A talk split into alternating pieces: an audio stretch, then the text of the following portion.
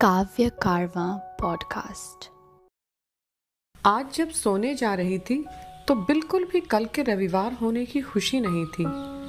वजह यही कि कल दिवाली के पहले वाला रविवार था। यानी सफ़ाई का फिनाले लेकिन ये सोच के तसल्ली भी थी कि शाम को सफ़ाई के बाद बहुत सुकून मिलेगा। जैसे परीक्षा खत्म और घर भी बहुत हल्का हल्का सा लगेगा। ये सोचते सोचते कब नींद आ गई, पता ही नहीं चला। सुबह उठी तो देखा सभी बड़े मुस्तैदी से अभियान में शामिल होने की तैयारी कर रहे थे। देवरों ने स्टोर रूम का मोर्चा तो दोनों देवरानियों ने कमरों की सफ़ाई का जिम्मा लिया हुआ था। ऐसे में बच्चे बहुत मज़े करते हैं। बच्चों की तो आज से ही दिवाली थी। उन्हें पता था कि आज उन्हें टोकने की किसी को फुर्सत नहीं थी। मैं किचन में थी, माँ जी पूजा घर में, पति छत और टेरेस देख रहे थे। मैंने ब्रंच में पूड़ी और छोले बनाए, क्योंकि लंच का तो आज सवाल ही नहीं था। तभी किचन से एक पीतल की परात निकली और एकदम से मेरे मुँह से निकला। ये परात इस बार कबाड़ में दे देते हैं। जगह भी बहुत घेरती और पुराना भी हो गया है। देवर ने कहा, बिल्कुल, इतना भारी है, इसके तो पाँच हज़ार मिल ही जाएँगे। फिर कोई नई चीज़ ले लेंगे।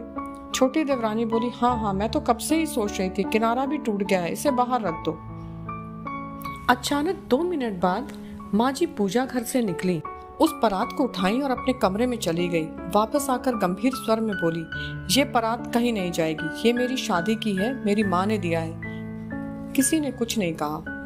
दोपहर बाद जब माँ जी सत्संग चली गई तो चाय पीते हुए फिर से वही विषय और शायद शुरुआत मैंने ही की थी। हँसते हुए कि पता नहीं बुज़ुर्गों को पुरानी चीज़ों से इतना लगाव क्यों होता है? सबकी अपनी राय, जैसे अरे ये फालतू के इमोशनल वैल्यू में फंस जाते हैं। उम्र होने पर ऐसा ही होता है। कबाड़ तभी तो इकट्ठा होता है। रीयूज और रिसाइकलिंग की बात करते हुए हमारे बुद्धिजीवी होने के दिखावे की गवाह वो शाम चली गई और बात आई गई हो गई। ज़िंदगी आगे बढ़ गई। आज आठ साल हो गए और मैं किचन में कुकर में दाल बना रही थी।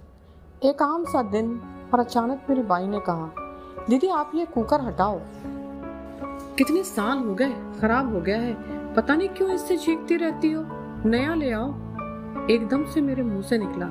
कभी भी नहीं, ये मेरी शादी का है, मेरी माँ ने दिया है।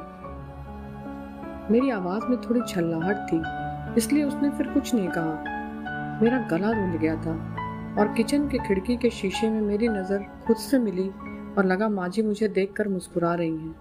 और इमोशनल वैल्यू का मतलब समझते हुए मेरी भीगी पलकें उनसे माफ़ी मांग रही थी।